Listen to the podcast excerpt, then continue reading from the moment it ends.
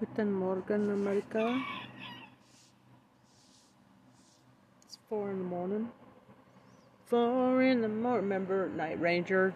Four in the morning came without a warning. Everybody's on a place to be. Oh. Breaking Trump misses big deadline in federal court. Good. That's what he missed.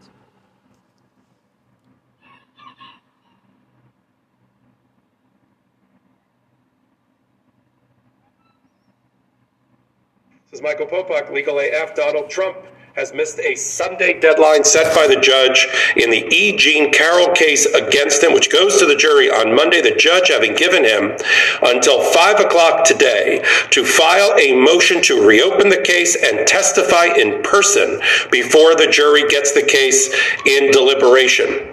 5 o'clock came and went. No such motion was filed, which, of course, is the judge calling uh, Donald Trump's bluff after the judge was informed uh, last Wednesday and Thursday about Donald Trump's comments. And we have a video clip of it while he was in Ireland and Scotland opening some sort of golf course in which he yelled out to the press that he was more than ready and was coming back to the States to confront E. Jean Carroll. That was a lie. It was a lie when it was said. The, the judge heard about this, brought it up to Joe Tacopina in the courtroom on Thursday, and said to Mr. Tacopina, What am I to make of your client's uh, protests on the internet and in his uh, video clip in which he says he wants to come back to confront E. Jean Carroll. I thought you told me, Mr. Tacopina, that the defense had rested and that your client had waived his right.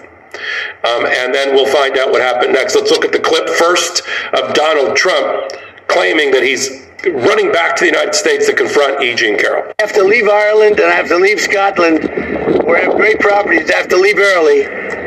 I don't have to, but I choose to. Will you attend the trial, Mr. President? I'll probably attend, and I think it's a attend. disgrace. It's a disgrace that it's allowed to happen. It's a false accusation against a rich guy, or in my case, against a famous, rich, and political person that's leading the polls by 40 points, and I have to go back for a woman that made a false accusation about me, and I have a judge who's extremely hostile, and I'm going to go back and I'm going to confront this woman. This woman is a disgrace, and it shouldn't be allowed to happen in our country. you- you At the done same Well, we've seen the clip. Judge has seen the clip, so he said to Joe Tacopina, what am I to make about this? What am I to make of this? I thought you rested. I thought you were filing a motion to try to get this case away from the jury and have it entered as a matter of law, which you could only do when when uh, the case is completed. And Joe Tacopina said, as only Joe Tacopino, Joe Tacopina can say, Judge, you know what I'm dealing with here with this client. Let's let that land on the table for a minute. We- And the judge shook his head and said, Okay, I'm going to bail you out here, Mr. Tacopina. This is my words, not the judge, but he put it on the record as follows We're going to give your client until 5 o'clock on Sunday to file a motion to reopen. Let's put up the actual order from the judge. It's, it's what's called a minute order, only appears in a docket entry for the particular case. We'll give you until 5 o'clock to file the motion to reopen the case for the sole purpose of testifying as a witness. And we talked about this just yesterday on the uh, podcast on the MeidasTouch Network that I co founded, I co anchor called Legal AF at the weekend edition with Ben Meiselas and me. And I said out loud that 5 o'clock was going to come and go. We'd never see that motion. And that Donald Trump Yeah, was of course. never going to walk through the doors of that courtroom and testify live in front of that. So he lied to you, Irish so people. right on that prediction. Uh, exactly. Now, at the same time that we've had too. the failure of Donald Trump to make good on his threat to confront E. Jean Carroll in person, because we know he's a coward, we now have, of course, as we've had for the entire seven or eight days of the trial, a complete empty chair sitting over at the defense side. All the jury's been able to see, all the jury has been seeing is Joe Tacopina, Chad Seigel, and Alina Habba, who's done absolutely nothing in the case, despite her appearances all over the news media. She's Uh-huh. done absolutely nothing, and I mean absolutely nothing. Uh, Alina Habba, as I like to joke, has done as much in that trial as I have, and I'm not even there.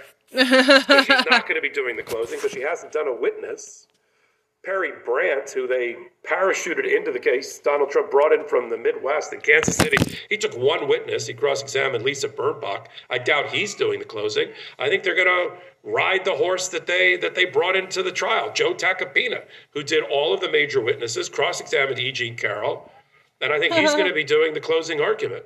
now, it's great for E. Jean Carroll's side of the case Robbie Kaplan, her lawyer, Shawn Crowley, her lawyer, Mike Ferrara, her lawyer, because they could, who's ever doing the closing can say, we told you he was never going to show up, and he never did. Look at that empty chair.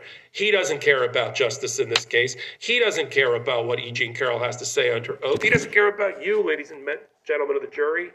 He chose not to do his watching the legal breakdown. Oh, so, Glenn, shit. we've got some new, not so great news for Donald Trump on the Mar-a-Lago documents case currently being investigated at the DOJ.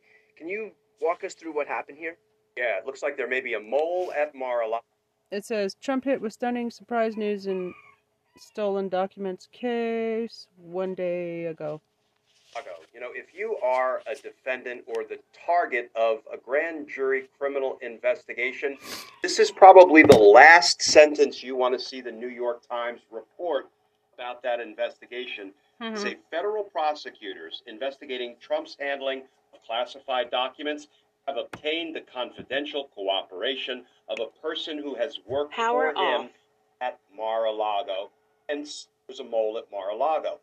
You know, if you have somebody on the inside, somebody who is close to Donald Trump, somebody who can see I think it's you know, Ivanka. firsthand what he is or isn't doing with these classified documents that long ago should have been returned to the federal government. You know, that is about as directly incriminating as as evidence gets. I guess, just as a quick aside before we get into the substance of, of what this means for the case, how would the New York Times know here? Would it be more likely that the witness themselves uh, kind of presented themselves to these reporters at the New York Times, or is it likely that prosecutors would have leaked this information to reporters?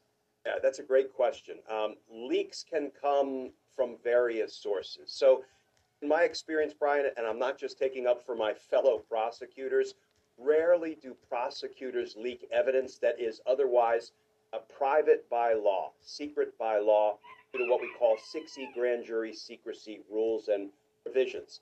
Um, rarely do FBI agents, the agents who are working with those federal prosecutors, leak information. Most often, um, it is the witness and the witness's lawyer representing the witness before the grand jury who end up talking, whether intentionally or inadvertently, about their cooperation with the federal prosecutors, their appearance before the grand jury. Because an interesting fact is prosecutors can't breathe a word of what goes on behind those grand jury uh, room doors. Grand jurors are sworn to secrecy. They could be held in contempt if they disclosed what was going on in these secret proceedings.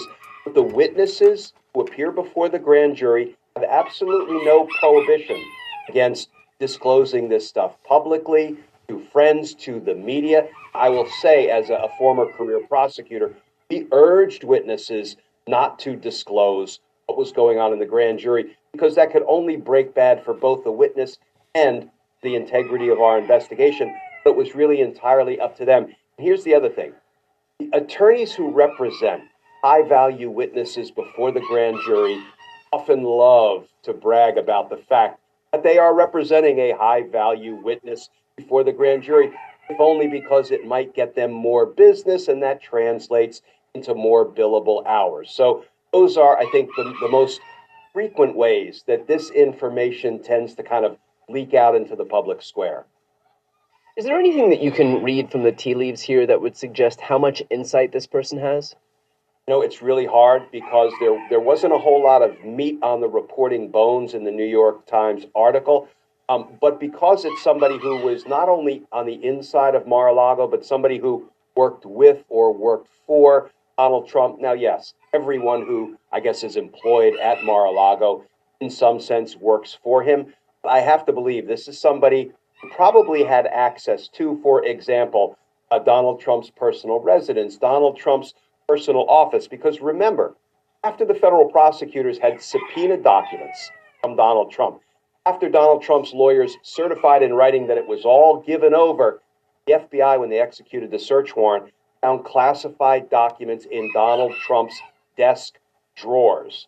So it's not like they were, you know, uh, in the the far reaches of Mar-a-Lago in some storage room. So um, anybody who can kind of give the federal prosecutors firsthand insight about what Donald Trump was doing with those classified documents, particularly after they had subpoenaed, been subpoenaed by the grand jury, is just a really valuable witness. What kind of damaging information could this witness ultimately provide prosecutors with? Like, how could this hurt Donald Trump in this case the most? Yeah, and there are some hints of this in some of the recent reporting.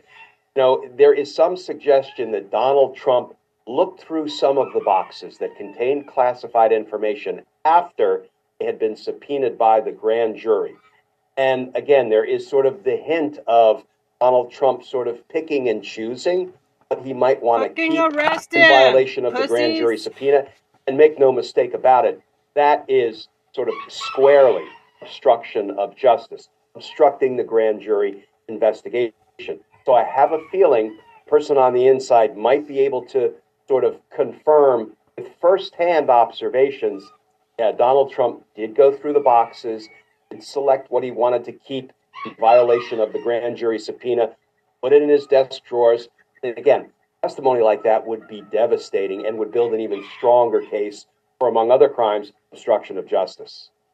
You know, Glenn, people are going to look at this like they have been, and they're going to say Biden had classified documents at his home in Delaware, Pence had classified documents at his office.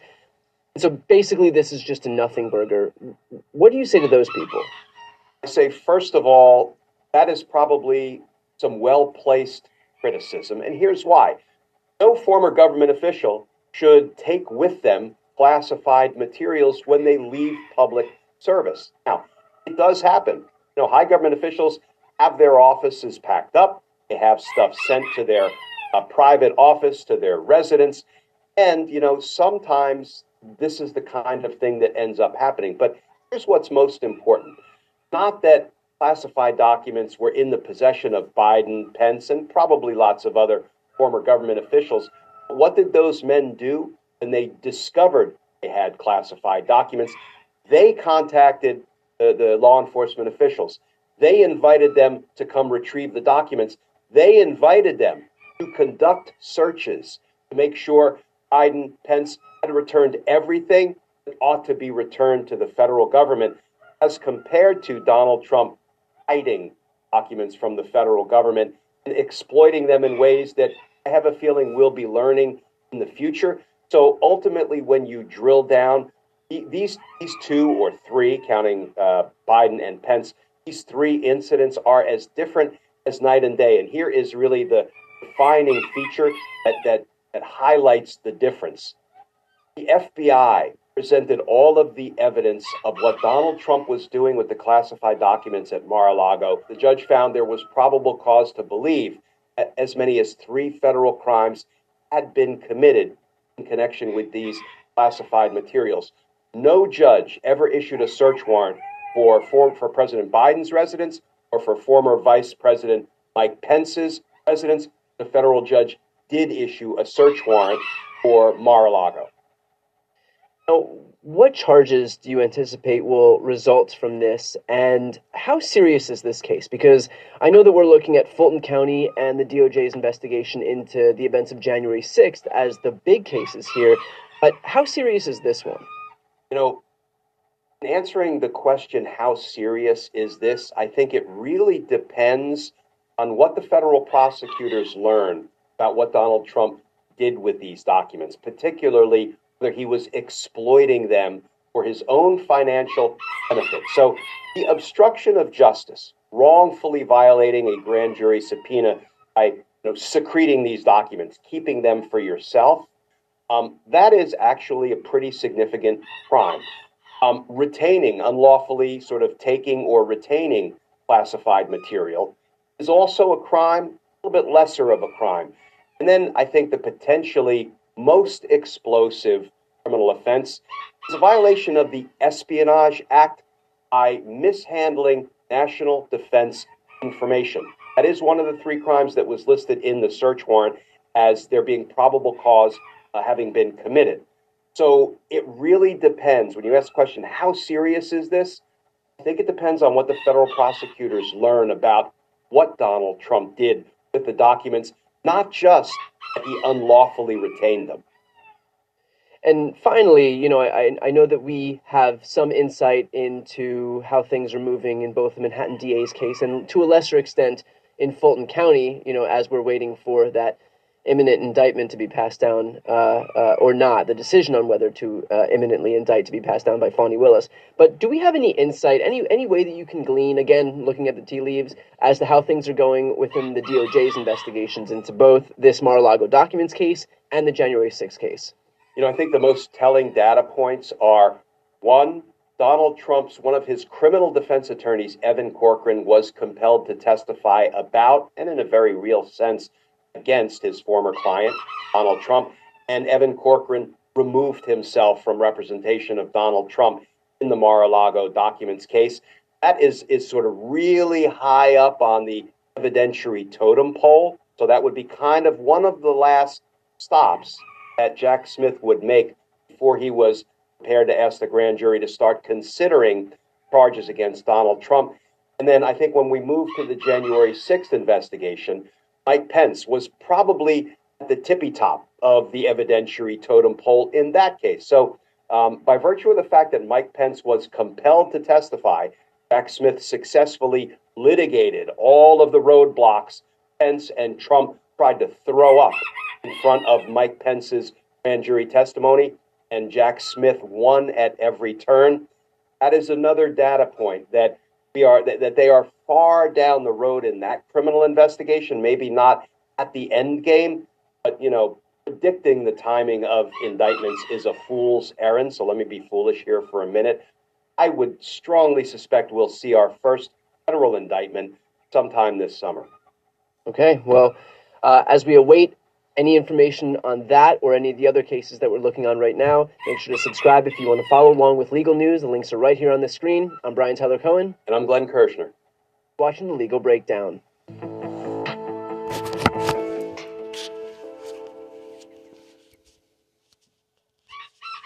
So this summer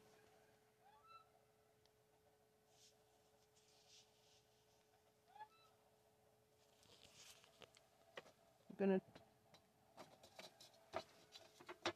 next year you're going to have Jack Smith, and I heard this once by a comic. You know, he's going to be. you're going to see Jack Smith very soon subpoenaing Big Petey, Little Petey, Medium Petey, Wee Petey, Author Petey, Petey Petey, Joe Bag of Donuts, Muscles Marinara, Squidly Parmesan. All right. At the end of the day, that's who he's coming. That's who he's coming to speak to. I'm Ben Meiselas from the MeidasTouch Network. I got to show you this clip from Political Beatdown, which I co-host with Michael Cohen, and uh, that part of the clip, I'll play the full version of it. It's where Michael Cohen talks about where Special Counsel Jack Smith is going next in his criminal investigation of Donald Trump, following uh, having subpoenaed Matthew Calamari Sr. and Matthew Calamari Jr., who just testified before the criminal grand jury in Washington, D.C. But the clip starts with Michael Cohen talking about how when Donald Trump just sued him for $500 million, um, it's a form of witness intimidation, trying to intimidate and essentially harass Michael Cohen from being a witness in connection with the Manhattan District Attorney's criminal case against Donald Trump for falsification of business records. You're going to absolutely love this clip. It's Michael Cohen at his best. Let me play the full clip right now. Donald used or is using this $500 million lawsuit against me as more than just a lawsuit against me for this uh, uh, alleged, uh, you know, for all these allegations. I don't even want to go into them. They're that stupid. What he's doing is he's basically witness tampering and obstructing justice. If you are a potential witness, why in the world would you want to have to defend a $500 million lawsuit against Donald Trump and go through the expense of defending it, which you have to do. You can't ignore it. You ignore it, they get a default judgment against you. That's exactly what they're hoping would happen. So people who would necessarily come forward and testify are now turning around and saying, I really don't want to be involved in this, you know, and so uh, they change, you know, they change their tune. And again, it's all about trying to hold Donald Trump accountable for what he has done, not what people want him to be held accountable for, but what he is accountable for and what you know the court will ultimately determine. So it shouldn't be based upon your like or dislike for Donald. It should be based upon facts and you know facts presented in a court of law, not a court of public opinion. Anything else going on, Cohen, with your other cases? Um, uh, any other depositions on the horizon, and, and anything else we should be looking forward to? No, not yet. I mean, I prefer it this way. You know, it's. Uh, I spent seven hours. There were 11 attorneys. It was my attorney, Jeffrey K. Levine. There were three from government, and then there were seven from, uh, you know, the various different Trump uh, and, you know, Trump entities, Trump, as well as um, other individuals who were named in that New York State Attorney General case. So I'm happy right now I don't have anything. I just have a lot of litigation that's still pending. Uh, as it stands right now, we're still uh, waiting for government to deal with um, Donald in the District Attorney of New York case. You may have seen the recent uh, articles that were put out there where Alvin Bragg went to the judge, I should say the DA's office, went to the judge in order to prohibit Trump from releasing documents that he will obtain as a direct result of discovery, which he is entitled to, um, to prevent them from releasing it to the public, uh, you know, through his, you know, social media platforms. We'll wait to see technically what happens with that one. That's a really tricky uh, matter because you know he's claiming rightfully so. It's his First Amendment right. If he wants to put that stuff out there, I don't know why he would want to. I don't think it benefits him no more than I think that my testifying before, uh, you know, Trump's counsel before for that New York State Attorney General case uh, provided any benefit to him. But look, you know, he seems to have a cascade of incompetent counsel directing him every step of the way. So know, maybe it'll just help to make the cases move quicker. We also learned this week that Matthew Calamari Sr. and Matthew Calamari Jr., his son, um, they're they're speaking before the grand jury in Washington D.C. in connection with uh, Special Counsel Jack Smith's ongoing criminal investigation into Donald Trump and specifically whether surveillance footage at Mar a Lago was tampered with. How big is this, Cohen? And can you explain for our viewers and listeners who the Calamaris are, your dealings with them, and how you think their testimony before the grand jury in D.C. is going to be? And so Matt is an interesting character at the Trump organization, very much like most people, you know, that work there. He's a very interesting guy, uh, insofar as he started out as uh, Trump's driver uh, and bodyguard. Uh, some, you know, and he's you know, managed over the course of what four decades now. He's there almost as long as Allen Weisselberg, shy by a couple of years but he managed to move up to the uh, highly esteemed position of chief operating officer. Now, his son Matty, uh, good kid, you know, good kid, smart, smart kid, decided not so intelligently to come work at the Trump organization, and Matt put him in charge of, believe it or not, technology, security, uh, cameras, updating systems, helping with you know operations as well. Matty basically controls all the cameras in all of the Trump facilities that are all uploaded to a single, you know, server or sets of servers that he has the capability of monitoring and of course, you know, extrapolating the information that is wanted. What I understand is not that the tapes have been manipulated. This isn't like, you know, Ocean's 11 or something where they have a clip and they put it onto a wire and then it runs a, a loop where nobody is there and so on. That's not what I believe that they're looking for. What I believe that they're looking for is answers as to why it took so long in order to obtain the information that they have been seeking. And this information is extremely important. You know, many people may turn around and say, come on, what kind of bullshit? You know, who cares? You know, they got the tapes. It doesn't really matter. Well, sure, it matters. Not only does that specific um, request, but it must be a lengthy time period in front of that door. They want to see who went in, who went out, whether or not boxes were removed or documents were removed, or anybody unauthorized managed to get into that facility, the storage facility, right? And you know, either copied or took top secret US documents. So yeah, it's really important. And the fact that you know this was not provided to government immediately, I believe is the reason why they are calling the two Calamaris, you know, to um, you know, to speak before the special counsel. Now, another thing that I could um, probably tell you with relative certainty that that, commu- that conversation that they will be having with the special counsel's team, to be very honest with you, is not just going to be centric to videotapes and to the security system and so on.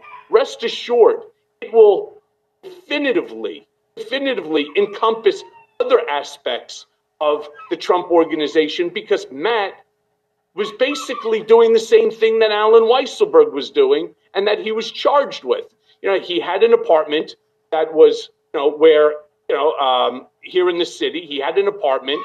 Uh, so did Matty. And then they also were given vehicles. And I'm I've never seen their tax returns. So I'm basically speculating that, you know, they didn't report it either as income or so on. Um, I don't know about any payments for education or anything like that. But at the end of the day, uh, I'm pretty sure that the special counsel has more questions to ask than just merely about the video uh, the videotaping machine and security.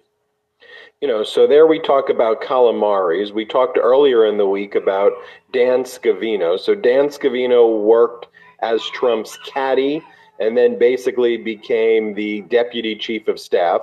You have no, he column- no, after becoming caddy, he he became. Let's not forget his resume, his CV, impressive CV that it is. He became the general manager of Trump National Briarcliff Manor, which is in Westchester and then he rose up and then he rose up to become the basically the deputy chief of staff and was social media director. You have the calamaris trump's drivers who r- rose to the level of coo um, and now they're all testifying before uh, the grand jury and special counsel jack special counsel jack smith.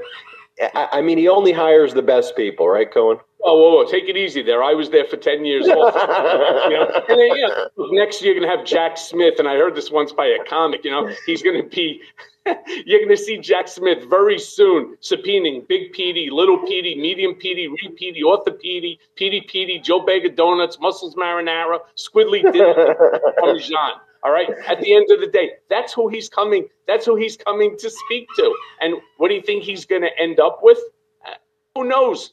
Because at the at the end of the day, if you think about it, there have been so many people testifying before this January 6th committee. They have like a thousand people have testified at this point or have given testimony. You have millions of documents that have been given. You know, there comes a point in time. I, you know, and my God, my mom always says to me, you know, it's time for them to shit and get off the pot. It's enough already. You know, it's it's truly enough. You know, how much more do you need? You have emails, you have text messages going in and out of the White House. You now have four members of the Oath Keepers today that they were they were charged and sentenced right, to seditious conspiracy. You know how significant that is? You have any idea? This isn't this isn't like a charge that anybody thought was going to be possible. I mean, you have to attempt to overthrow the government and you have to try and coordinate it, coordinate the overthrow with other people. And they did it. And they did it. They were successful. These four, I don't even know what the guidelines are for seditious conspiracy. What is it?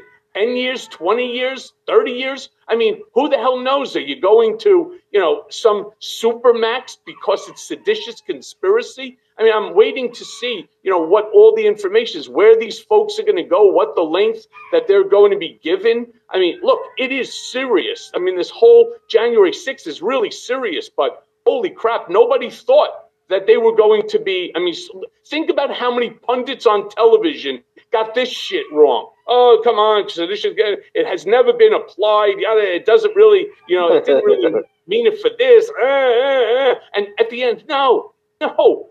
Today, four of them, and there will be more.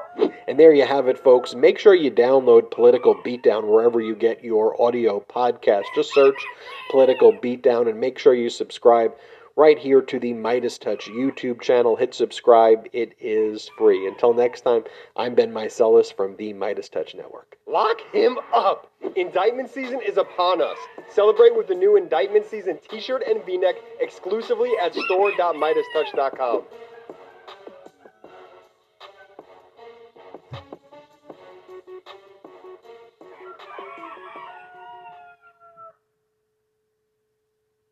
Right.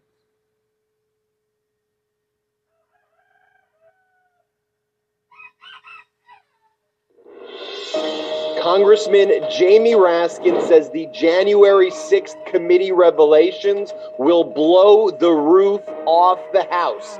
Marjorie Taylor Greene insurrection hearings in Georgia are broadcast live. We break it down. The Kevin McCarthy tapes, audio recordings from Republican leadership conference calls following the insurrection exposes Kevin McCarthy as a liar and expose The Hunter Biden comment. Slow news day or something.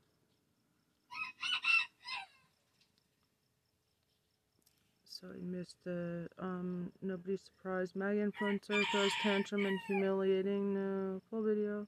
Yeah.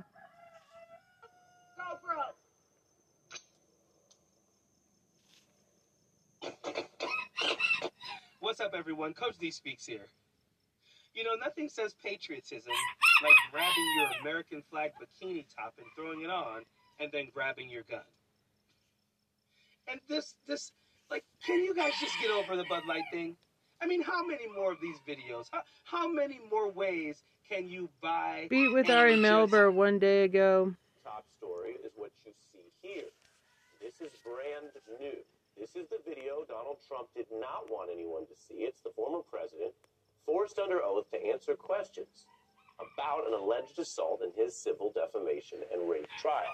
What you see right here for the first time tonight is this brand new footage from that case. And unlike Which I've covered already. Trump's arraignment and what will be the process at his upcoming scheduled criminal trial, where there were a few photographs that showed him right before the arraignment began, but there are no video cameras allowed in that proceeding in New York criminal court. But here, tonight, you can see that the cameras were rolling, which is exactly the scenario that Trump was trying to prevent with his defiance and delay tactics, just as he has ran from testifying to Bob Mueller or the January 6th committee or the New York AG probe. But here he got cornered, forced under oath, as you can see right there. And you can see from him talking about to play some of this that he did not plead the fifth as he and others have done in other proceedings. Instead, here he responds. He parries questions about his alleged conduct in this taped deposition in the civil rape case. And we knew the jury had seen this tape this week. But now tonight, what's different is, according to the process, it is now public for the first time. So this video evidence is now publicly available. And Trump was pressed on the account by his accuser. He denies all charges. And he was pressed on his own apparent admissions on the infamous Access Hollywood tape. Here is some of the new deposition. in this video. I just start kissing them. It's like a magnet. just kiss. I don't even wait. And when you're a star, they let you do it. You can do anything. Grab them by the. You can do anything. That's what you said, correct? Well, historically, that's true with stars. It's true with stars that, that they can grab women by. Well, that's what it's. If you look over the last million years, I guess that's been largely true. Not always, but largely true. Unfortunately or fortunately. And you consider yourself uh, to be a star. I think you can say that, yeah. So you saw right there, the lawyer garners a type of admission because Trump stands accused of what he asserted or claimed stars could do, and then directly thereafter, he puts himself in that same star category. The lawyer also pressed Donald Trump about claims that the accuser was not his quote type, which draws this very controversial new exchange where you see Donald Trump discuss his quote first choice for this type of scenario. And that is something he uses in his alleged or apparent defense. So he's talking about his choice as a defense against what he stands accused of. And then you'll be able to hear as he turns this same verbiage on the lawyer in the room questioning him. She would not be my first choice, that I can tell you. Man. You don't know. That would not be my first choice. When you said in that video that Ms. Leeds would not be your first choice, you were referring to her physical looks, correct? Just the overall. Not. I, I look at her. I see her. I hear what she says. Whatever. You wouldn't be a choice of mine either, to be honest with you. I hope you're not insulted. I would not, under any circumstances, have any interest in you. I'm being, I'm honest when I say it. It is legally irrelevant, also obviously quite offensive, to turn the discussion and try to attack the attorney. But that statement there might also hurt Donald Trump with a jury that is being asked to weigh, in the context of this civil trial, his alleged misogyny and his alleged conduct.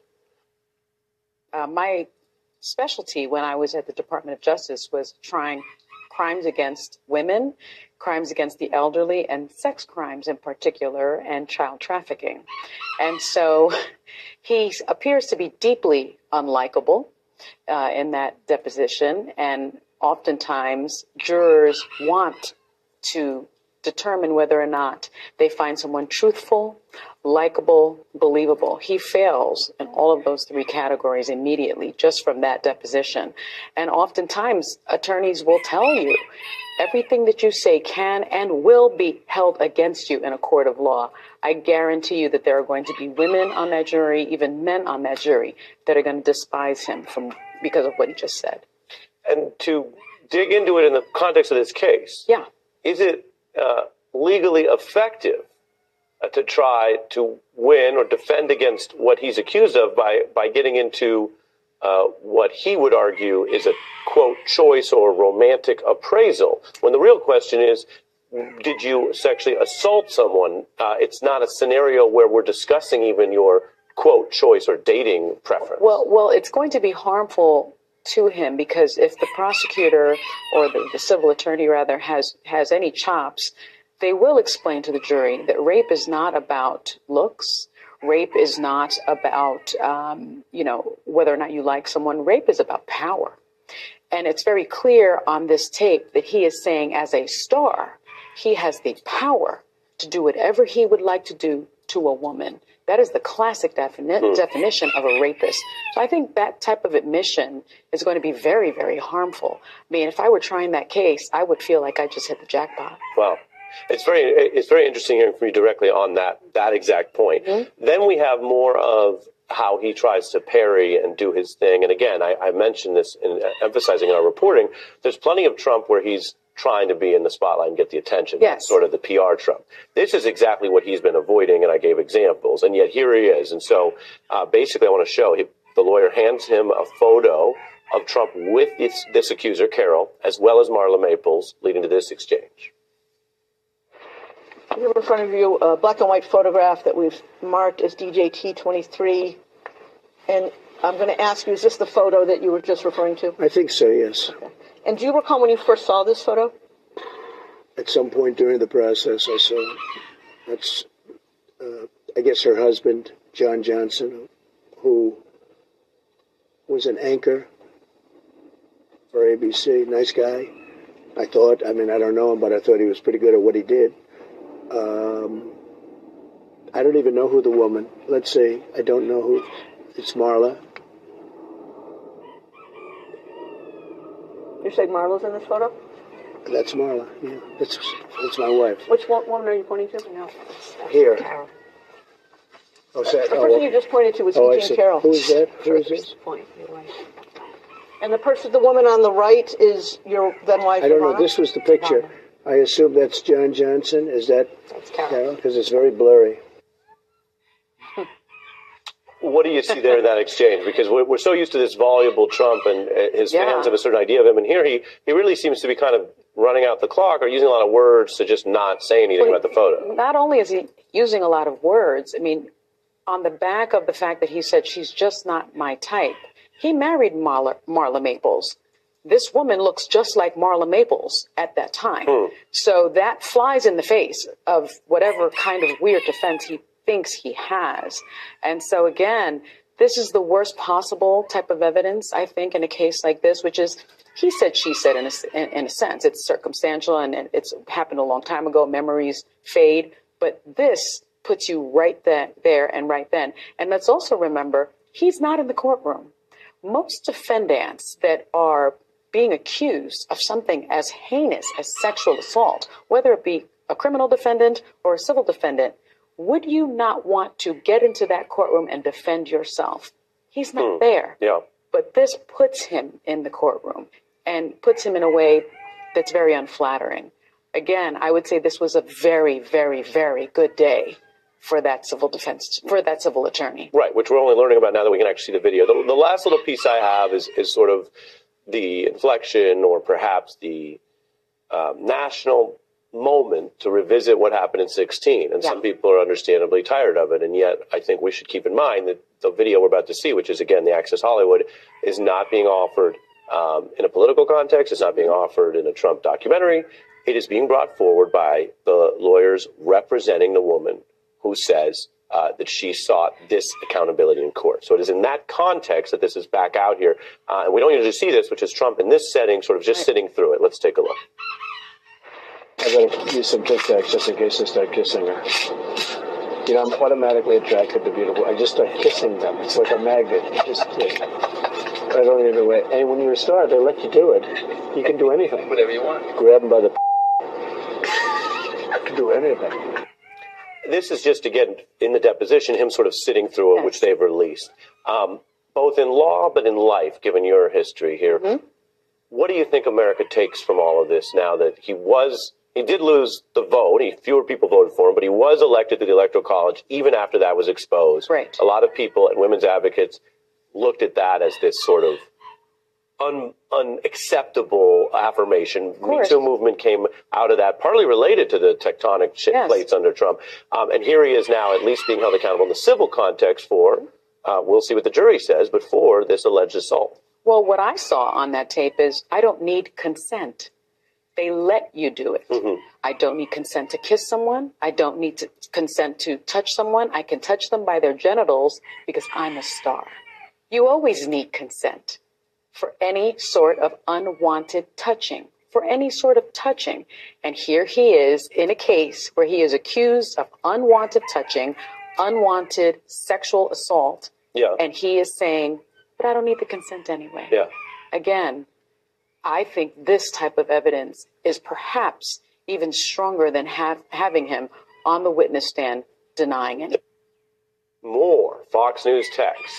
This time from Bret Baier, who's always said he's the big straight news anchor over there. Well, he was caught plotting privately with Tucker Carlson, now ousted. And these new texts, obtained by the Daily Beast, we here at MSNBC have not confirmed or obtained them, um, tell a story. On November 5th, this is three days after the election, Carlson secretly writes to Baier, we could lose our audience. And Baier responds, we've been pushing for answers. I have pressed them to s- slow. And I think they will slow walk Nevada. The votes don't come in until tomorrow. Does this sound like a straight news reporter, like someone at the AP who is just following the election results and going to tell you what they find? Or does it sound like in this text that Bret Baier is panicked and worried that if he says true things that the audience doesn't like, it'll be bad, and so they at least want to slow that down? Then Carlson writes, quote, when Trump loses, so they knew that was coming, he's going to blame us. That's going to be very bad. I've got four more years here. Well, that didn't turn out to be true. I'm stuck with Fox. That didn't turn out to be true. He goes on to write, got to do whatever I can to keep our numbers up and our viewers happy. Now, Baier, again, who says he's the straight news guy, talking to Carlson, writes back, yes. So compare that to this. Does the president watch your show? I know he watches my show. Obviously, I think he likes the opinion shows a little bit better than the news shows I see. Fox. Fair, balanced, and unafraid. You've been saying that a lot on your show. Yeah, yeah, yeah. That was the tagline that I, when I took over for Brit Hume, fair, balanced, not afraid. When I took over the show, I said, Brit, can I keep the tagline? And so now I, I sometimes I say fair, balanced, and still unafraid. unafraid or afraid that saying things that were true, they both evinced the knowledge Trump was going to lose, but saying that or saying that in a timely manner, which is how live news works, would upset the audience, which they were afraid of. Caught. Now, we checked in with Fox, and I want to share the response they gave regarding the calls. They say Fox News stood by that Arizona call, which was the big one that went against Trump despite intense scrutiny. They go on to say that there was a narrow margin there and add, quote, it's hardly surprising there'd be postmortem discussions surrounding the call and how it was executed. Fox also points to something that Baier said in September 2022. I fully supported our decision desk's call and would defend it on air. So there is at least a tension here, if not an outright contradiction, between talk of unafraid, courageous, real time facts, no matter what the response is, and what the texts in private show. More and more evidence coming out from that defamation case.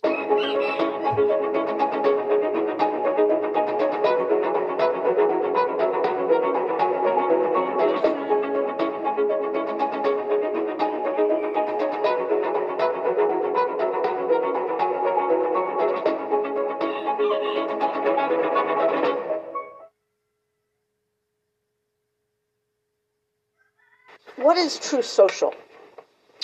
It's a platform that's been opened by me uh, as an alternative to Twitter. And your handle on Truth Social is at real Donald Trump. I believe so, yes. Okay. Now, on October 12, just, just a few days ago, you issued a statement on Truth Social about Ms. Carroll in this case, correct? I believe so, yes. And um, the statement that you posted, who wrote that statement? I did. You yourself? Yeah. Um, did you post the statement yourself? Yes. Um, and in addition to posting the statement on Truth Social, you also sent it to the press. Yes. Uh, it's called uh, Truth and Post. We post uh, much like, uh, how would you say it? We put out a statement and we also put it on Truth. Okay, let's look um, at the statement. Let's mark it as. What's my number? DJT 28. Okay, so this one. I can't read this. Well, we have a blown up version. Let's mark it as 28 and 28A. Same. So what we have in front of you is DJT 28, sir, is the post as it appeared on Truth Social on October 12, 2022, and a blown up version because we appreciate the, the reading. The type is very small. A blown up version that should be more legible. Do you have I both can of those? see it, yeah. Okay. So it says October 12, 2022, statement by Donald J. Trump, 45th President of the United States of America. This quote, Ms. Bergdorf Goodman case is a complete con job. And our legal system in this country, and, and our legal system in this country, but especially in New York State, just look at Peekaboo James, is a broken disgrace. You have to fight for years and spend a fortune in order to get your reputation back from liars, cheaters, and hacks. This decision is from the judge who was just overturned on my same case. I don't know this woman, have no idea who she is, other than it seems she had a picture of me many years ago with her husband shaking my hand on a reception line at a celebrity charity event. She completely made up a story that I met her at the doors of this crowded New York City department store and within minutes swooned her. Swooned is in quotes. It is a hoax and a lie, just like all the other hoaxes that have been played on me for the past seven years. And while I'm not supposed to say it, I will. This woman is not my type! Exclamation point. She has no idea what day, what week, what month, what year, or what decade this so-called event, in quotes, supposedly took place. The reason she doesn't know is because it never happened, and she doesn't want to get cut off with deta- uh, caught up with details or facts that could be proven wrong. If you watch Anderson Cooper's interview with her, where she was promoting a really crummy book, you will see that it is a complete scam. She changed her story from beginning to end after the commercial break to suit the purposes of CNN and Andy Cooper. Our justice system is broken, along with almost everything else in our country. Her lawyer is a political operative and Cuomo crony who goes around telling people that the way to beat Trump is to sue him all over the place. She is suing me on numerous frivolous cases, just like this one, and the court system does nothing to stop it. In the meantime, and for the record, E. Carroll is not telling the truth, is a woman I had nothing to do with, didn't know, and would have no interest in knowing her if I ever had the chance. Now, I, now all I have to do is go through years more of legal nonsense in order to clear my name of her and her lawyer's phony attacks on me. This can only happen to quote in quotes Trump exclamation point. That did I read that correctly? Great statement. huh? Um, and now that you've heard it again and you have it in front of you, you're again confirmed that you wrote the whole thing yourself. I wrote it all myself. All myself. Did you? Now, at the beginning of your post, the reference Ms. Bergdorf Goodman is reference to Ms. Carroll, right? That's right. Now, when you say in here, I don't know this woman and have no idea who she was, who she is, even though you're using the present tense, you're referring back to your knowledge as of when she first made the allegation. I still don't know this woman. I think she's a whack job. I have no idea. I don't know anything about this woman other than what I read in stories and what I hear. Uh, I I know I know nothing about her. Okay, well, I guess the distinction I'm trying to make, sir, is that when the allegation came out in 2019, you said you, you I think it's your testimony, you had no idea who she was. I still don't. Well, today you at least know that she's a plaintiff in a case suing you, Oh yes, that I know. Okay. But I know nothing about her. I think she's sick, mentally sick.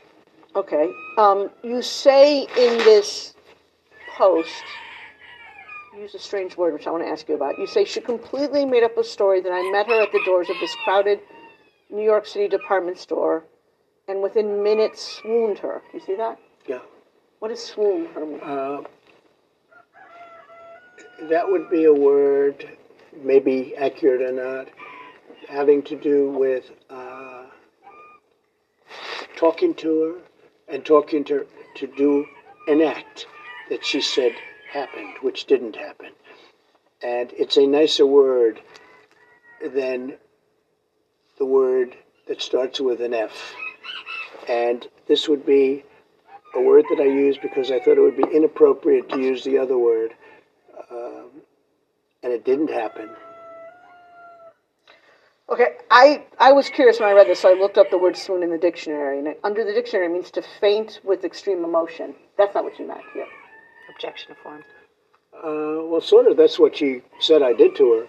She fainted with great emotion. She actually indicated that she loved it. Okay? She loved it until commercial break. In fact, I think she said it was sexy, didn't she? It was very sexy to be raped.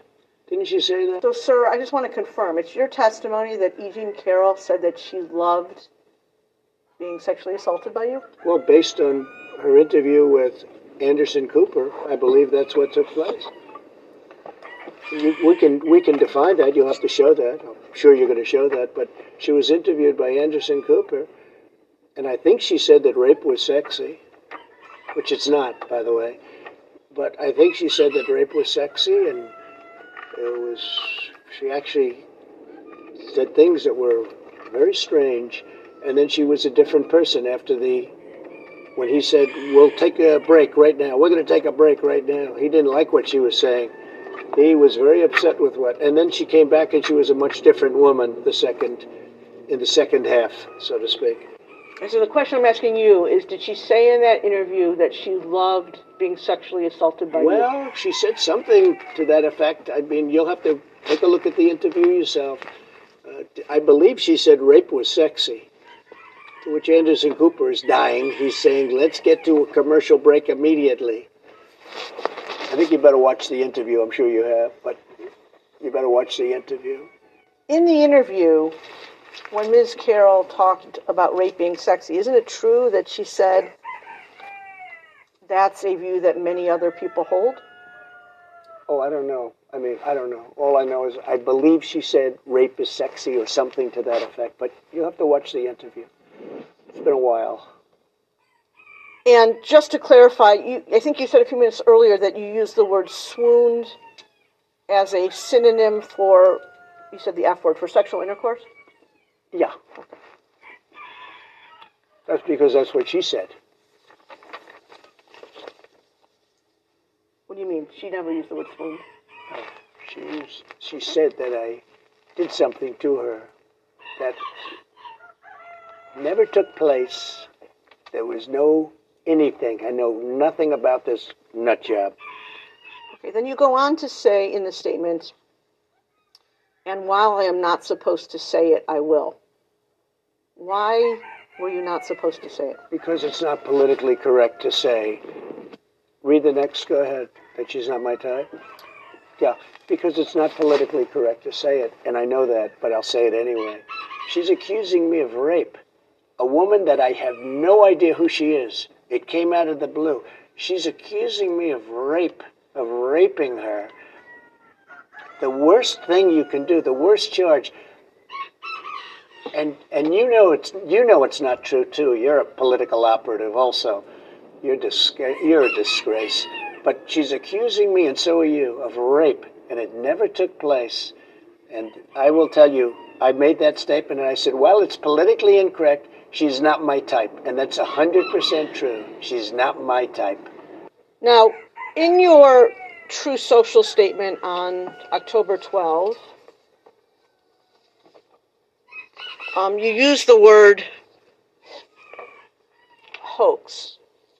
Specifically, you say it is a hoax and a lie, just like all the other hoaxes that have been played on me for the past seven years. Do you see that? Yeah. recall making that statement. Um, and I take it what you're saying there is um, Ms. Carroll fabricated um, her claim that you sexually assaulted her, correct? Yes, totally. 100%. Fair to say, you'd agree with me, would you not, that you use the term hoax quite a lot? Yes, I do. Um, CNN reported that you used it more than 250 times in 2020. Does that sound right Could to you? be. I've had a lot of hoaxes played on me. This Um, is one of them. And how, how would you define the word hoax?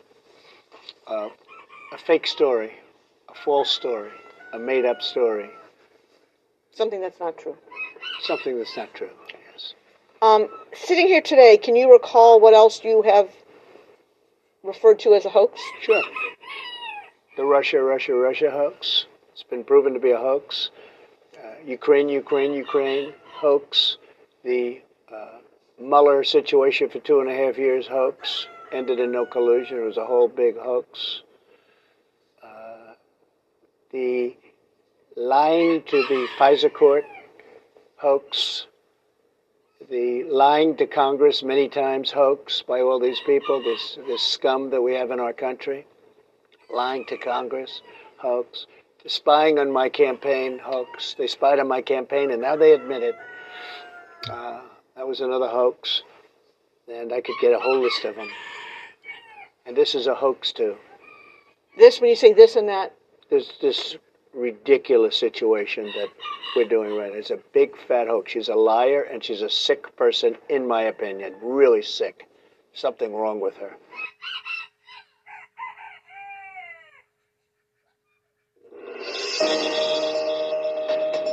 Donald Trump's motion to dismiss E. Jean Carroll's civil rape and defamation lawsuit is denied by a New York federal judge. At least some of the claims are now set to go to trial for uh, April, and the federal judge in that case just released portions